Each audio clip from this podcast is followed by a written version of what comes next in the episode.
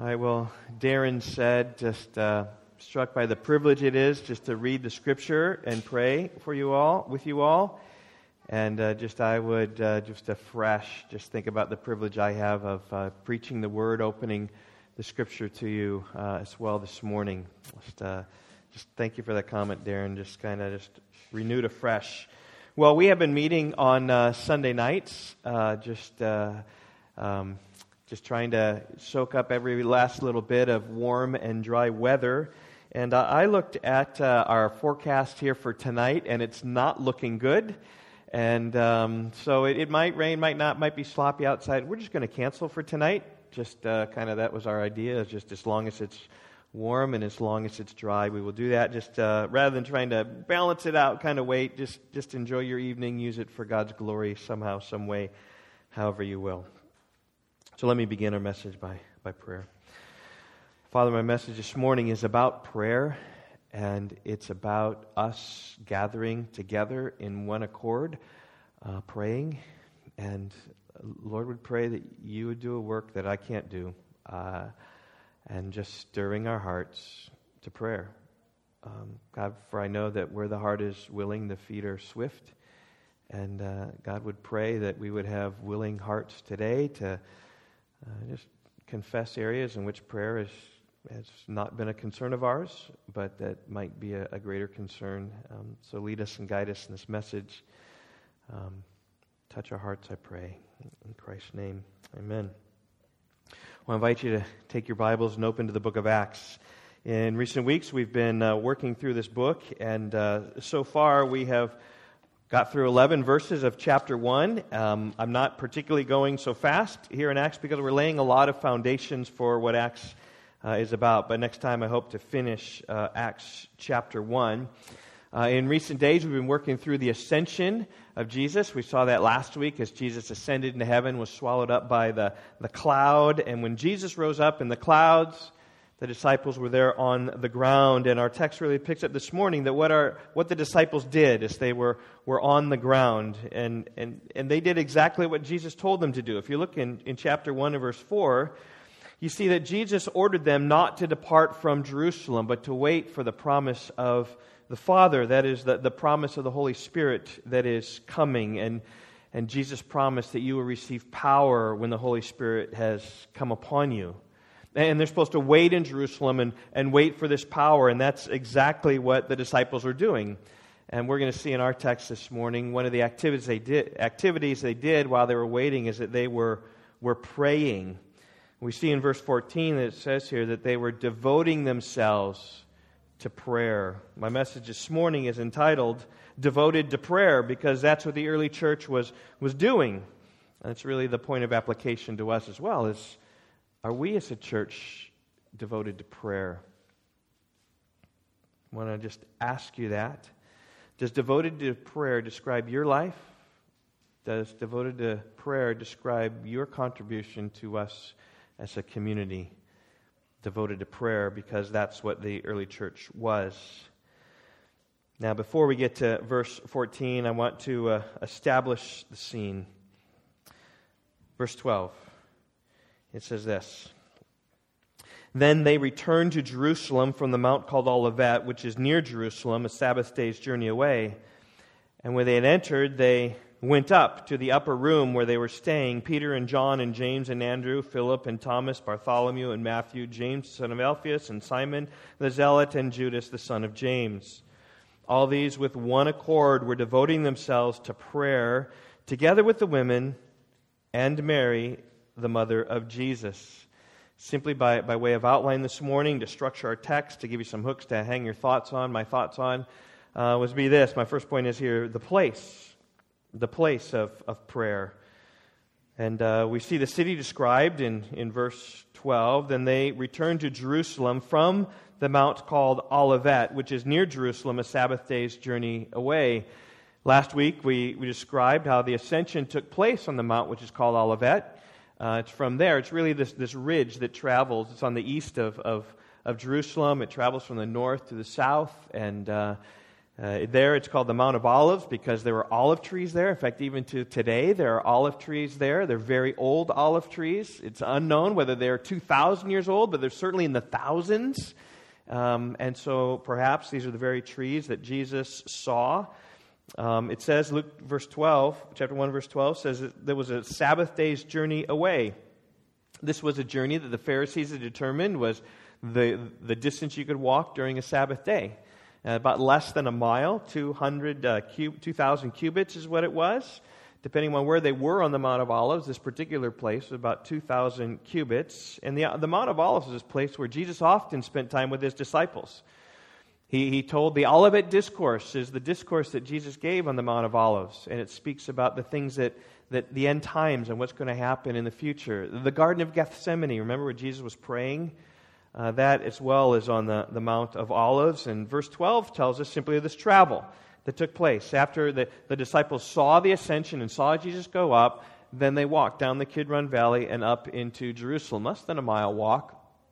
And what came to my mind is this what, what were they talking about on the way?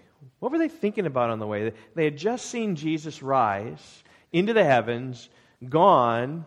These men come along, perhaps angels, and said in verse 11, Why do you stand looking to heaven? This Jesus who was taken up from you into heaven will come the same way you saw him go into heaven. In other words, he said, just, you, you know Jesus will come back someday on the clouds. You need to do what he told you to do. And he told you to go to Jerusalem to wait. And so they're they were walking there, and I'm sure as, as, as, they were walking, they had all these emotions in their mind. And I can't help but to think about the disciples on the road to Emmaus. You remember that scene?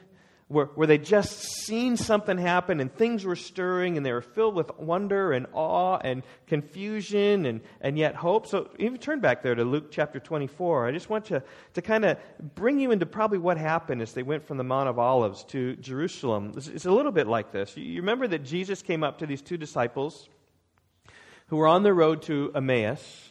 And Jesus came up and he was unrecognized by them. And it says in Luke chapter 24, and uh, verse 17, eh, Jesus said, What's this conversation you're holding with the, each other as you walk? And verse 18, it says that they were looking sad. And they said, Are you the only visitor in Jerusalem who does not know the things that have happened in these days? And Jesus, pretending not to know what happened, said in verse 19, What things? And I just want to read for you verses 19 through 24. Just just kind of you sense of, of, of their wonder and their awe and their confusion and their hope. They said these things concerning Jesus of Nazareth, a man who was a prophet, mighty in deed and, and word before God and all the people, and how our chief priests and rulers delivered him up to be condemned to death and crucified him. But we'd hoped that he was the one to redeem Israel. Yes, and besides this, now it's the third day since these have happened. And moreover, some of our, our women of our company amazed us. They were at the tomb early in the morning, and when they did not find his body, they came back saying that he had even seen a vision of angels um, who said that he was alive. And some of those who were with us went to the tomb and found it just as the women have said, but him they did not see. And so you see, they're just kind of processing through kind of what's, what's, what's taking place. And, and they're trying to put it all together. And can you imagine, right? Jesus ascended to the heaven kind of as they're talking, they're talking about Jesus went up and, and how he went up, and they're, they're talking about it and considering it, thinking about it. And, and Jesus, of course, rebuked the men on the road to Emmaus in verse 25. Oh, foolish ones and slow of heart to believe in all that the prophets have spoken. Was it not necessary for you that the Christ should suffer these things and then enter into his glory? And, and then as verse 27 says that he was in Moses and all the prophets and showing how God had, had the scriptures had revealed everything concerning himself and just opening that up. And, and I'm sure as it opened it up, their, their, their confusion was, was lessening and reducing, and their hope was increasing as they, they began to see the light was dawning about how Jesus had to suffer and die. It was prophesied in the scriptures. It was necessary. And even in verse 32, they, they spoke about this experience, about our hearts were burning within us when Jesus spoke with us on the road of the scriptures. And I can only imagine them talking, these disciples talking on the way after the ascension back to Jerusalem as they're, they're mulling it in their minds and they're, they're thinking about what Jesus had taught them and they're, they're pondering what, what it'll be like as the Holy Spirit comes upon them and, and how they'll be witnesses in Jerusalem and Judea and Samaria. They, they like knew that they were on the cusp of something great, but they didn't fully understand, and I'm sure their hearts were, were enlivened. And unlike on the road to Emmaus, where they were, there was sadness there, there was gladness here with the disciples. And I say this because of what Luke says at the end of chapter 24. You're right there in chapter 4, 24. So look at the last four verses. Verse 50. He led them out as far as Bethany, which is just up and over the Mount of Olives, and lifting up his hands, he blessed them. And while he blessed them, he parted from them and was carried up into heaven. And they worshiped him and returned to Jerusalem with great joy and they're continually in the temple blessing God. And so here we see the demeanor of the disciples was totally different. They're not, they're not so downcast. They're filled with hope and, and joy and with excitement as they're returning back, trying to understand what, what's going on. As they're thinking about and talking about Jesus ascending into heaven and, and, and the hope of, of what's, what's to come. Like, I mean, you don't, you don't see this every day. Right? They got to witness a miracle. They got to see the clear hand of God, and everyone was, was giving their perspective, I'm sure. Now, I remember when I was in college and uh, played on a basketball team, and, and oftentimes after the basketball game, we'd come back to the dorms and, and the ba- where a lot of the basketball players lived, and there would be a lot of, of, of fans, our fellow friends from the college who were there as well. And, and they'd come back in, and there'd be this pool, I remember, about 20, 25 guys oftentimes. And, and, and if it was a big game and if we won, there, there'd be a discussion about some of the fans would ask, Oh, what did coach tell you on this play? Oh, you made a great shot there. Oh, you remember that block? Oh, did you see the hair of that guy there? Or what about his socks? And just we're, we're bantering back and forth about what had happened during the big game that we won. And so, likewise, I just think about these disciples. They traveled back. There was that experience, that excitement of what happened, or what did you see, or did we really see it, or did you, well, did, did you see a glimpse of him after the clouds, or how did that go? Or, or he's talking about the, the Holy Spirit coming. What, what, what's he meaning by that? And just all this banter back and forth, I'm sure they're talking about. Yet, surely there was confusion in their minds. Remember back in chapter 1, so you can turn back to Acts now. Remember chapter 1 and verse 6, they said, Lord, is it at this time you're going to restore the kingdom to Israel? Like, like they had this confusion about how was the Holy Spirit's going to come upon them. And Jesus said, It's not for you to know the times or seasons that the Father's fixed for his own authority. In other words, right, when, when the Spirit comes back, he's going to do it on his time, not your time. You don't need to know everything. And, and, and I don't think they knew everything. They didn't understand everything about the kingdom of God, even though they've been taught for 40 days as chapter 1, verse 3 says. They didn't know long, how long they'd have to wait in Jerusalem. Can, I mean, we know, right, there's only 10 days from, from the time of the 40 days with them, and then you've got Pentecost, which is what chapter 2, verse 1 begins. That's 50 days. So they had to wait only 10 days. But they didn't know whether they're going to wait 10 days or, or 10 weeks or 10 months. or they, they had no idea. They were just in Jerusalem. They may have been confused, but they certainly were expectant. This is the place. In fact, verse 13 tells us even more precisely, not just in Jerusalem in general, but it tells us where they went. And when they had entered, they went up to the upper room where they were staying. Now, they went to the upper room. They went to, by the way, the upper room. It's almost as if this room is, is famous, well known among the disciples. And, and the best guess we have is perhaps this is the room where Jesus celebrated the Passover with his disciples. You remember that scene where during the Passion Week, Peter and John, Jesus sent ahead to them and just said, Go and prepare the Passover. They said, Where? And, and, and Jesus said, When you enter the city, you're going to find this man with a jar of water. Follow him and have him and tell him, The teacher says to you, Where's the guest room that I may eat the Passover with my disciples? And I will show you, and he will show you then a large upper room furnished. Prepare it there. The disciples went. That's exactly what they found. They found this guy with a jug of water, and they asked him about this, this furnished room, a place where they can stay, and, and, and a place where they can make the meal. And that's where they did. And we don't know if this is the room, but it's almost as if Luke describes that he knows where the room is, and Theophilus knew as well. Like this was the upper room where, where Jesus was. Now, we don't know anything about this room other than it was somewhat large. Uh, Twelve disciples were able to celebrate the Passover there, if indeed these are the same rooms. And plus Jesus, that's enough for 13 to prepare a meal and to eat a meal. Um, So it's kind of the size of that. In verse 13, though, I think some of the point is here, as we, as we see um, Luke describing who was there, we get a size of, of the room. And this is what I'm calling the people of prayer. We see in the upper room where they were staying, right, even where they had the Passover, was a lodging place, or they, maybe they were living there just temporarily as they were waiting. In this room, and this room may have just meant a floor, may have meant a flat, so there may have been not just one room, but maybe one room with a, a few other rooms on the side. They said, Who were there? Peter and John and James and Andrew, Philip and Thomas, Bartholomew and Matthew, James the son of Alphaeus, and Simon the Zealot, and Judas the son of James. So if you count that up, how many do you get? How many names? Kids, you count the names there. Do you know how many there are? There are 11. Ruthie, you just mouthed that to me. You said, You're exactly right. There were 11, right? 12 disciples minus Judas. And, uh, but these aren't the only people in the room. Look, look at the end of verse 12. He said that, that together with these, devoting themselves to prayer, together were the women and Mary, the mother of Jesus, and his brothers. So we know we got some women. We don't know how many. Um, a few, maybe. Uh, in Luke chapter 8, verses 1 through 3, uh, Luke mentions some of the women who were with Jesus in his ministry. He lists three of them by name. You know, we often think of the ministry of Jesus as just, just of the men, just for the disciples. And indeed, there were times mostly where Jesus and only the men disciples. But there were times when the women kind of came along and joined him in the effort. In fact, Luke says it this way Luke chapter 8, verse 1 through 3. The twelve were with him, and also some women who had been healed of evil spirits and infirmities Mary, called Magdalene, from whom seven demons had gone out, and Joanna, the, the wife of Chuza, Herod's household manager, and Susanna, and many others who provided for them out of their means. And so maybe these three women mentioned were particularly there with Jesus. We don't know. There may have been three, there may have been five. I don't think it was a lot. But there were some. Um, there was Mary, the mother of Jesus.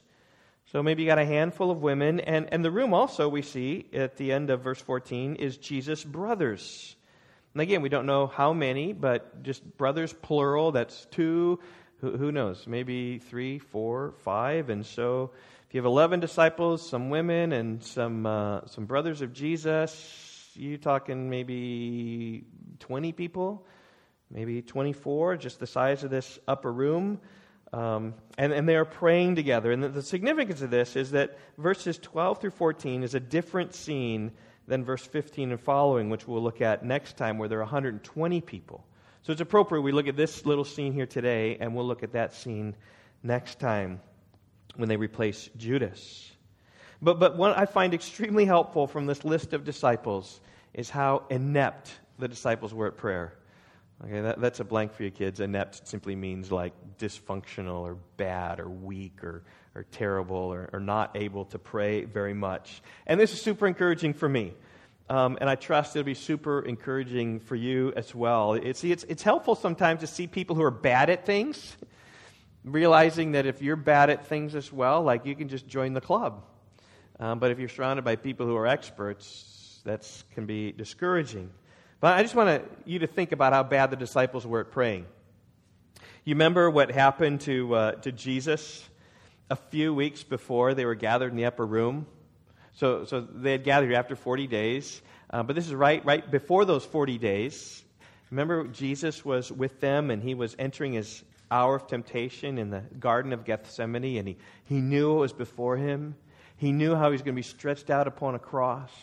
And he knew how he was going to bear God's wrath for our sin in his body, that we, we just need to believe in him and trust, and we're made right and holy. But Jesus knew full well what, what he was facing, and he was in anguish.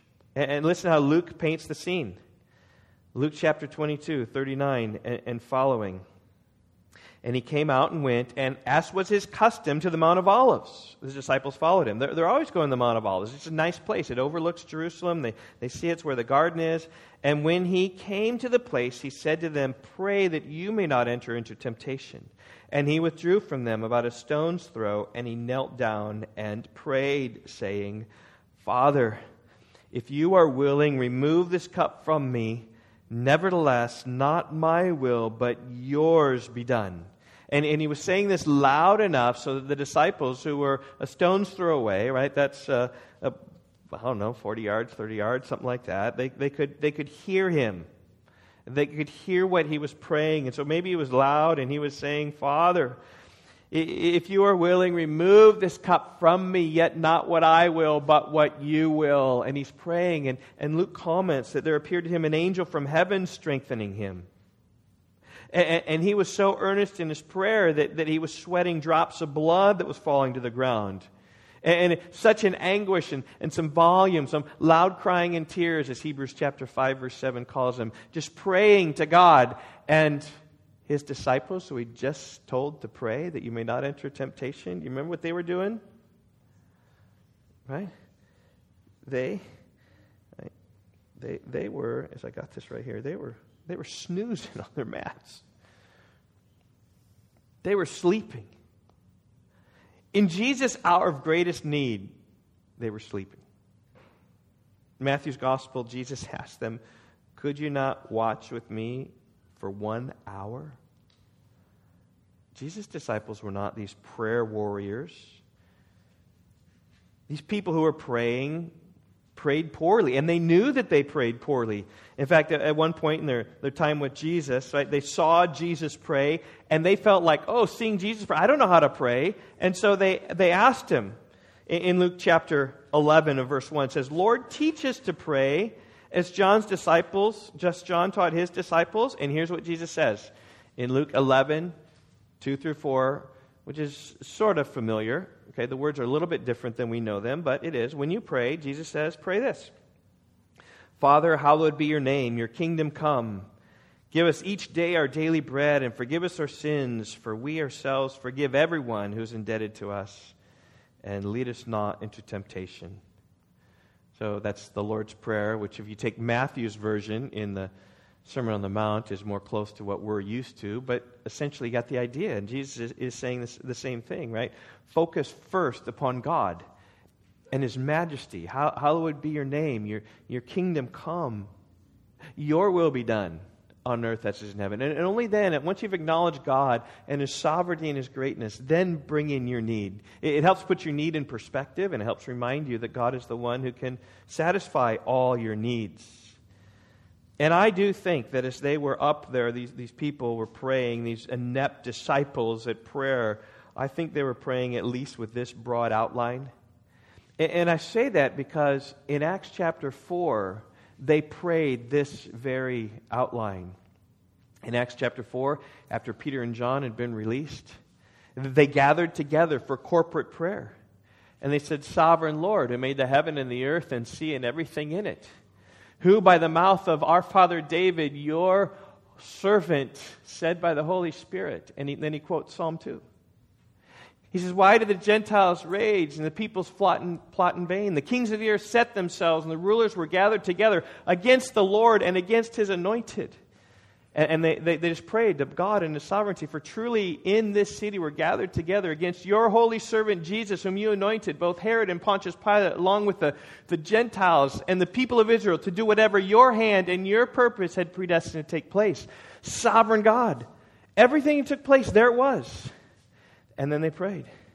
And now, O Lord, take note of their threats. Right? That your servants may continue to speak your word with boldness while you stretch out your hand to heal, and signs and wonders are performed in your name, through the name of Jesus. And there it was, just praying. There they were, just praying. They said, God, you are sovereign over all things, and we need your help. And I think that's what they were praying here in chapter 1 and verse 14. And God was, was really faithful to answer their prayers back in Acts chapter 4. And, and here was God. Here, here was the, the people, right? Praising God praising God for the ministry of Jesus in their life, praising God for how they'd been forgiven of their sins, praying for the ascension, thanking God for the ascension of Jesus and how they had seen him go up into heaven. And now they, they know where he is and, and they are sure of his resurrection, sure of his ascension. And then, uh, having acknowledged God and praised God, I'm sure that they acknowledge then their need of the moment is for the Holy Spirit to come as Jesus had promised. Maybe even quoting from Acts chapter 1, 6, 7, and 8 uh, about how the Holy Spirit is going to come upon you. And we are here in Jerusalem, oh God, and we are waiting for the Holy Spirit. This is our need of the hour. And, and, oh God, we know that just as Jesus commanded that He would leave and then send the Holy Spirit, God, we pray that you would send the Holy Spirit, that He might come upon us, that He might come upon us with this promised power. And we are here waiting until that comes. And we want everybody to see that, and we want to know that and what it is. I think that's sort of how they were, were praying. And, you know, what's so encouraging, they had the promise their prayer would be answered. It's interesting, back in Luke's gospel, after Jesus taught them to pray, and after he said these things, you know, about the, the Lord's Prayer and how to pray, listen to how verse 11 and verse 5 continues on. Jesus, again, teaching about prayer, he says this Which of you, as a friend, will go to him at midnight and say to him, Friend, lend me three loaves? For a friend of mine has arrived on a journey, and I have nothing to set before him. And he will answer from within, Do not bother me. The door is now shut. My children are with me in bed. I cannot get up and give you anything. I tell you, though he will not get up, get up and give him anything because he is his friend, yet because of his impudence, his, his constant knocking, he will rise and give him whatever he needs. So the picture there is, is a friend who's maybe unwilling to give at first, and then just knocking and, and asking and pressing on. This friend will give. And Jesus then turns it to God. He says, I tell you, ask and it will be given to you. Seek and you will find. Knock and it will be opened to you. For everyone who asks receives, and he who seeks finds, and the one who knocks it will be opened. He says, What father among you, if his son asks for a fish, will instead of a fish give him a serpent? Or if he asks for an egg, will he give him a scorpion? you know you won't. If your son is asking for something good, you're not going to give your son something bad. Okay? David, just know that, right? If you ask me something good, I'm not going to give you something bad. That's just how it works with fathers and sons. And then Jesus said, If you then, who are evil, know how to give good gifts to your children, how much more will your heavenly Father give the Holy Spirit to those who ask him? Did you catch that? If you then, who are evil, know how to give good gifts to your children, how much more will the heavenly Father give the Holy Spirit to those who ask him? That's exactly what they were praying. Praying for the Holy Spirit. God, they were asking for the Holy Spirit. And the Holy Spirit come on you if you ask him. Right? There is, yes, when we believe in Christ, the Holy Spirit comes upon us, but there we'll see in Acts a constant filling, a constant power, a constant uh, help with the Holy Spirit constantly coming. But we're told here just to, just to ask God. If we just ask and seek and knock, it will be open to you. I just think about the things that we've been asking in our home just in, in this past month or two. I mean, uh, uh, Yvonne and I, for the past two months, probably every night, we've been, we pray together, and at dinner time, often pray, we've praying for SR, who gets married, by the way, next Saturday in six days. And we're going out to Durango this week to be there. Um, and so next week, uh, Haddon Anderson is going to be here. He's head of Youth for Christ. It'll be a, a great time. He's going to be in Psalm 103, but that just to help you for next week. But we're going to be in Colorado. But we've been praying for SR. He's getting married, and when you're getting married, you need what? You need a job. And uh, so we've been praying for him to get a job, and he's, um, you know, he's got some, some freelance work he does because his videography stuff, and we're just praying for a steady job before he gets married. And he was that close to uh, taking a job at a discount tire place, which is okay, but it's not using his skills to the best of his ability. And God's been faithful to answer that question. He's working right now with a big YouTube channel, um, just maybe being one of their editors. Uh, um, so just super encouraging. Um, Donut Media, I think is what it's called. And so he's just about cars and stuff like that. He's edited a couple videos for them and become, uh, and he's got a job after he gets back from his honeymoon, an editing job. And so hopefully that turns into long term. But we've been praying a long time for that. We're asking and we're knocking and we're seeking, and God's been faithful. Um, I, I, think about Hannah. We've been praying for you, Hannah, just for direction in your life a lot. And uh, she's wanting to go to Mexico after SR's wedding, so we go to Colorado and then we drive down to uh, uh, El Paso, where she then drives on into Mexico to be at a mission school.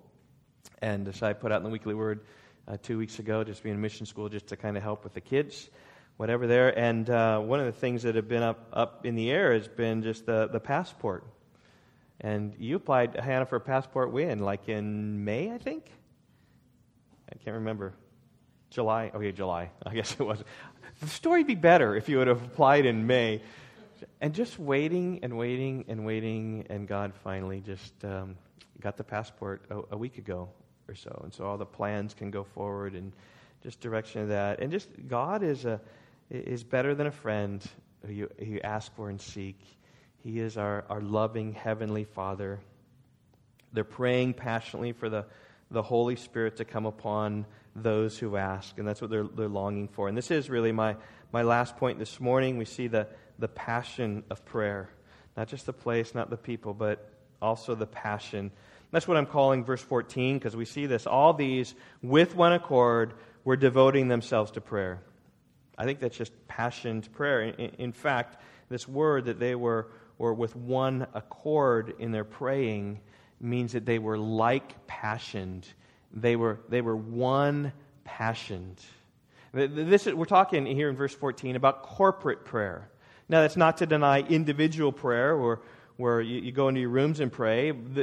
That's not this. That, that is good, right? But the disciples here in verse 14 didn't say, okay, everyone go to your room and pray, and then come back in 30 minutes or come back in two hours after you've done your individual prayer. Um, that's not what this is. This is praying together.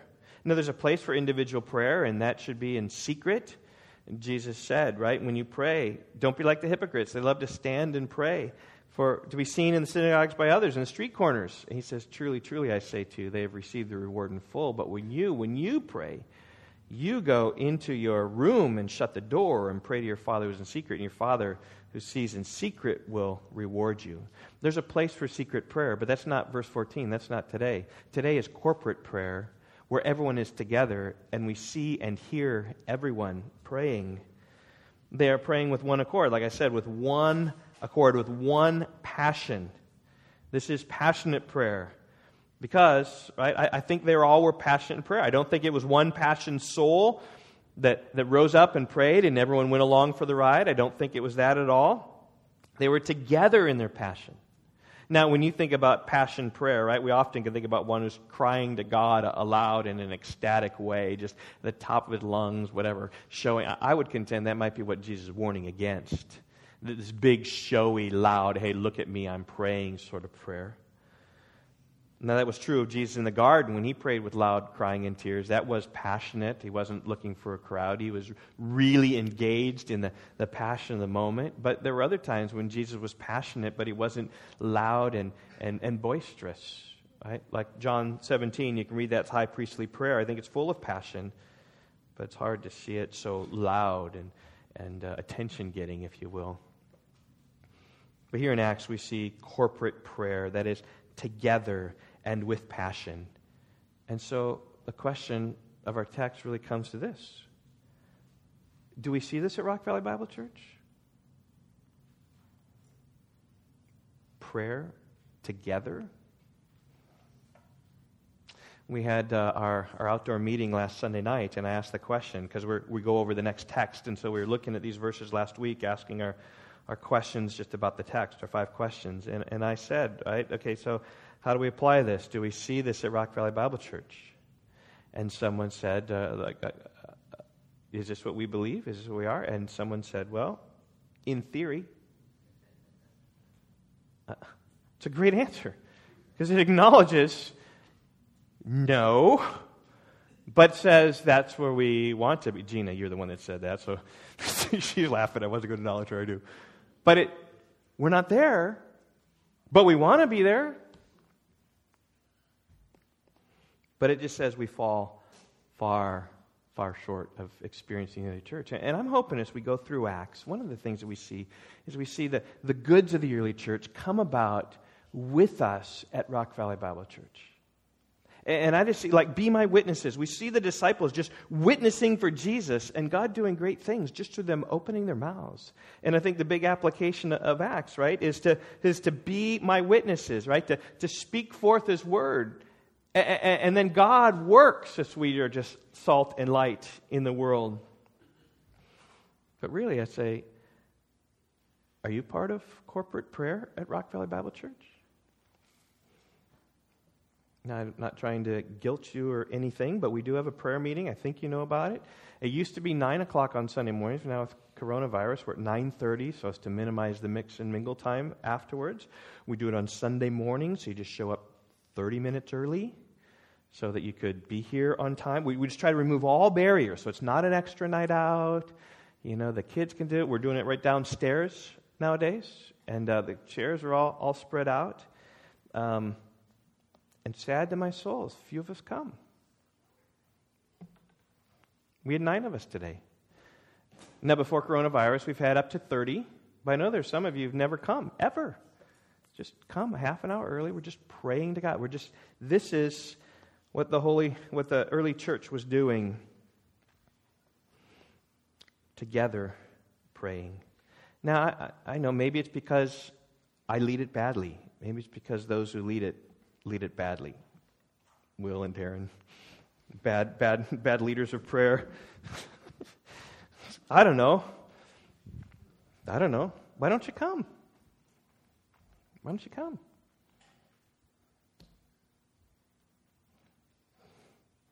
I, I really don't know. We try to make it as easy as possible. Now, that's not the only application of corporate prayer. There, there, might be, maybe you're doing really well calling your friend, right, and praying every week. At least there's two of you. That's wonderful. Maybe you're meeting on Zoom with some other people. That's wonderful to pray together. But I know there's some of you that the only time you have any participation in prayer at Rock Valley Bible Church is on Sunday mornings when someone stands up here and prays for you. We'd love to hear your voice. We'd love to pray. I'd, I'd love to move it from downstairs to this room because we have too many downstairs. And, and I get it. Prayer is hard. Talking to an invisible God is hard. It is hard. I sympathize with the disciples who fell asleep. I, I, I, know it's just hard. Like, if God would speak to us audibly and we would hear that, that'd be different. Okay? Um, but we don't see him. Even Peter said in 1 Peter 1, we don't see him now. And though we don't see him, we, we love him. But God has made himself known. He's clearly seen, but he's invisible. We don't know. I, I, I get it. I, prayer is also repetitive and boring many times. Pray for the same old things with the same old words. And God, in His sovereignty, is slow to answer. And so we pray for months in our family just to see little things like a job that could come quickly or a passport that could come quickly. Just tiny little things, but are huge to us. And yet the promise stands ask and it'll be given to you, seek and you'll find, knock and the door will be open to you. Um, but I just say this. we, we were in prayer meeting today, and uh, God in His sovereignty, the prayer, the scripture that prompts our prayer is uh, Proverbs 4, verse 23, um, which I haven't quite memorized. Watch over your heart with all diligence, for from it flow the springs of life. Meaning your heart is what flow everything of life. And, and I, I, introduced our time and I said, you know, here's the verse, and I, I like to illustrate like this. I said, when the heart is willing, the feet are swift. And then Will said, when the heart is unwilling, I can't find my shoes. That's how good that is. When the heart is willing, the feet are swift. When the heart is unwilling, can't find her shoes. I get it, how prayer's hard. I get it, how it's boring. Um, but I don't think this meeting here was particularly boring. And you know why? Because they knew their need.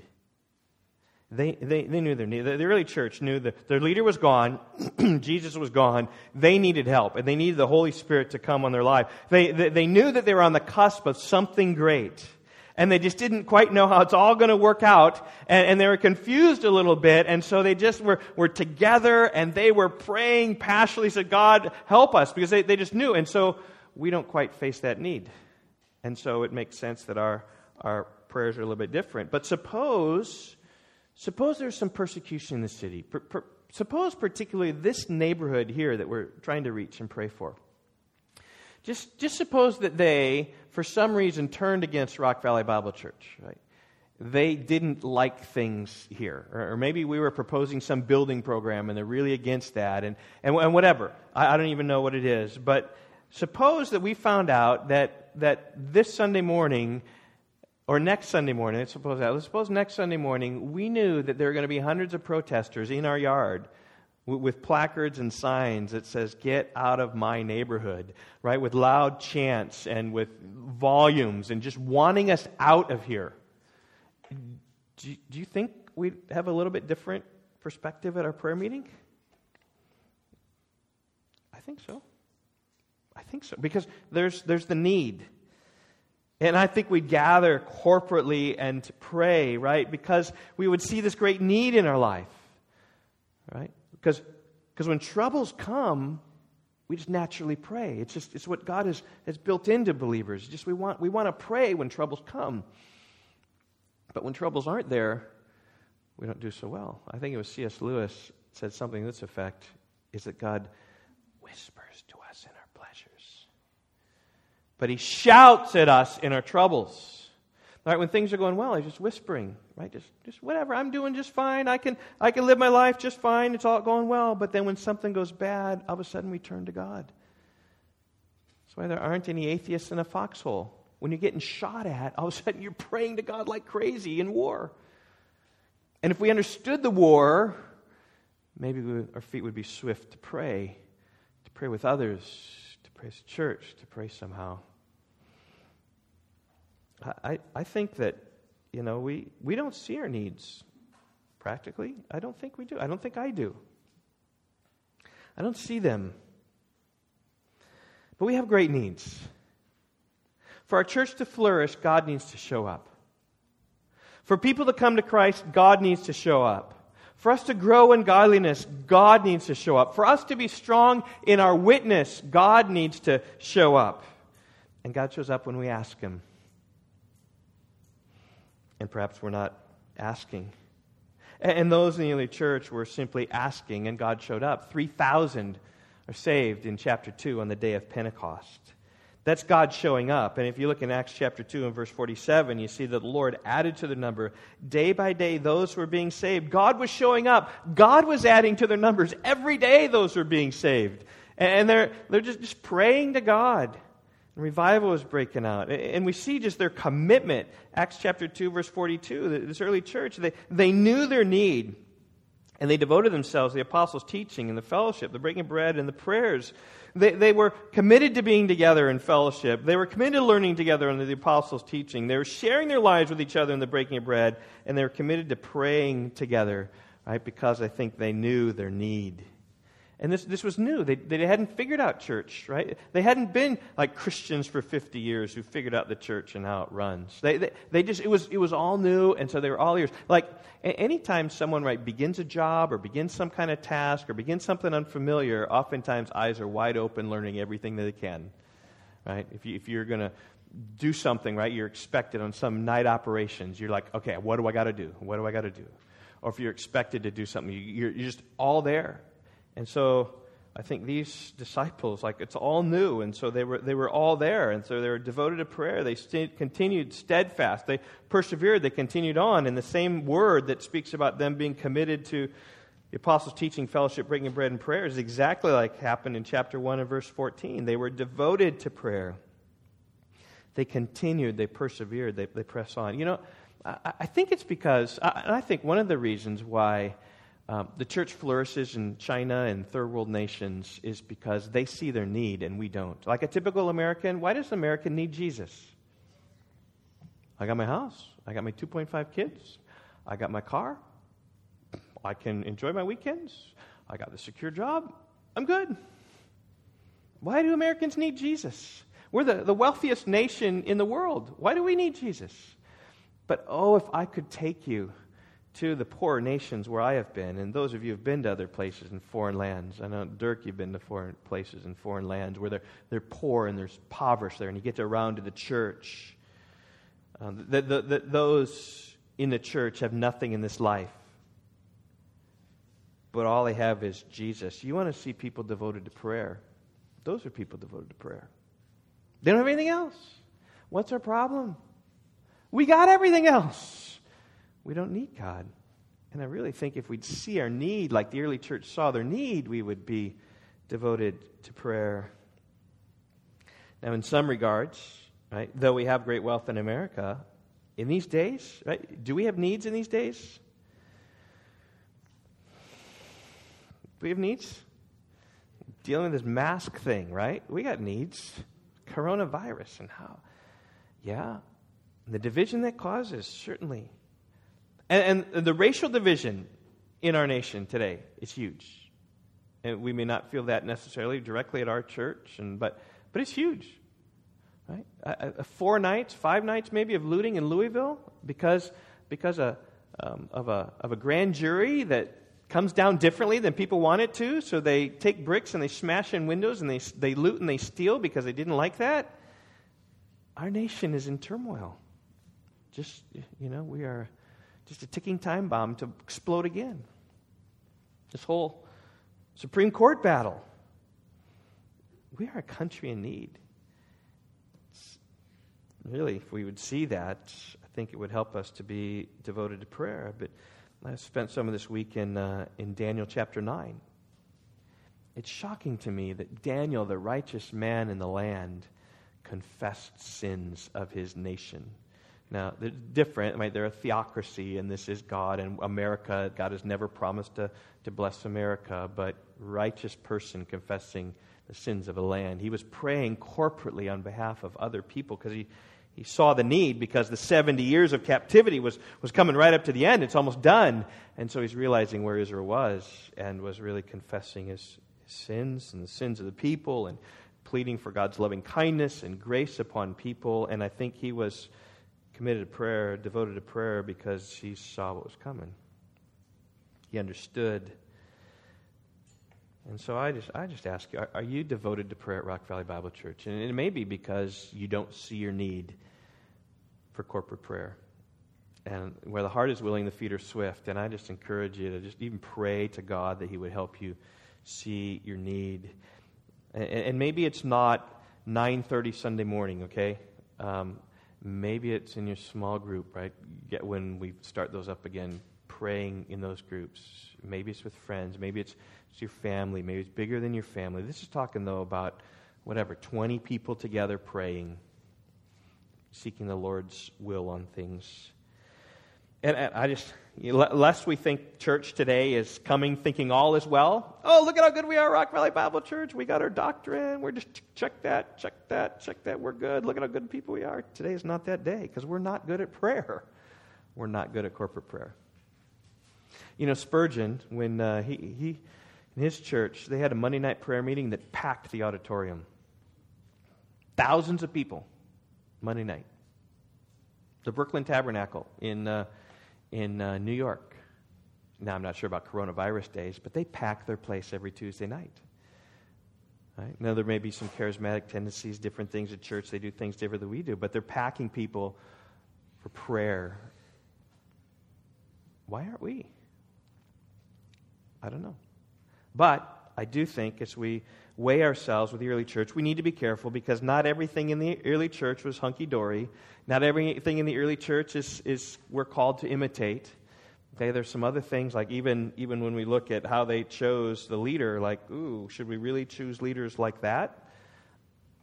Or even in, in Acts chapter four, when we talk about sharing our possessions, oh, we need certainly we need to give, but do we need to share them like that? I think there's some unique circumstances there. Need to do that. And in Acts chapter 6, there were problems. If you say, I want to go back to your church because it was great, don't because it wasn't really just absolutely great. But in this area, it was great. And in this area, I think that we are, we are called to do that. So let's finish by maybe applying it. So, what, what I'll do, we'll just bow our heads. I'll just give you something to pray for, and then maybe we'll have someone pray and then I'll give you something else to pray for, and you pray. I'm just thinking about Hannah. We can pray for her. This is her last Sunday. Just pray for Hannah as she goes. We can pray for the, the racial divide in America, the riots in Louisville. That'd be another good thing to pray for. Um, just even praying for coronavirus and the division that it causes, that God might help us to continue to walk in unity and just that, that we get out of this mess soon. I, I think about the, the Supreme Court. Just I think about how God, how God has been so kind to uh, just help in those areas. Just things would have been different four years ago had another president been elected, but God has been kind to us. But just the, the whole political division, just that God would help us to walk rightly. So let's let's bow our heads and just even even in that order, just ask someone to pray for Hannah. Just just shout out right where you are. Just pray for Hannah and her time just this next school year down in Mexico. I just want to close this praying for the, the Supreme Court. Um, Father, just uh, I, I, as I mentioned, just think about the, the consequences of elections and uh, just uh, President Trump. And despite many things that are, are, bad about him, he has been used of you to put uh, those on the, the court who would seemingly uphold just justice and righteousness. And um, Father, especially we think about the sanctity of life and just its its balancing that way, and to think about the the many many abortions that have been uh, performed in our land. Um, just even think about that issue, which is an issue even to be a one issue voter on, just so we'd uphold the sanctity of life. And God just would, would pray that just even as we'll see just the divide in our nation come out over these next couple weeks with uh, the hearings, just thank you for your uh, your mercy to us, um, really in, in providing things. Would, would pray for, uh, just even as it leads me even to think about abortion, just thank you that the church has arisen not just to point the fingers at those who would abort babies and say how bad things are, but really come around mothers who have had abortions in the past, who yet have come to the Pregnancy Care Center and felt love and grace rather than condemnation. God, there, there's enough of that from it within.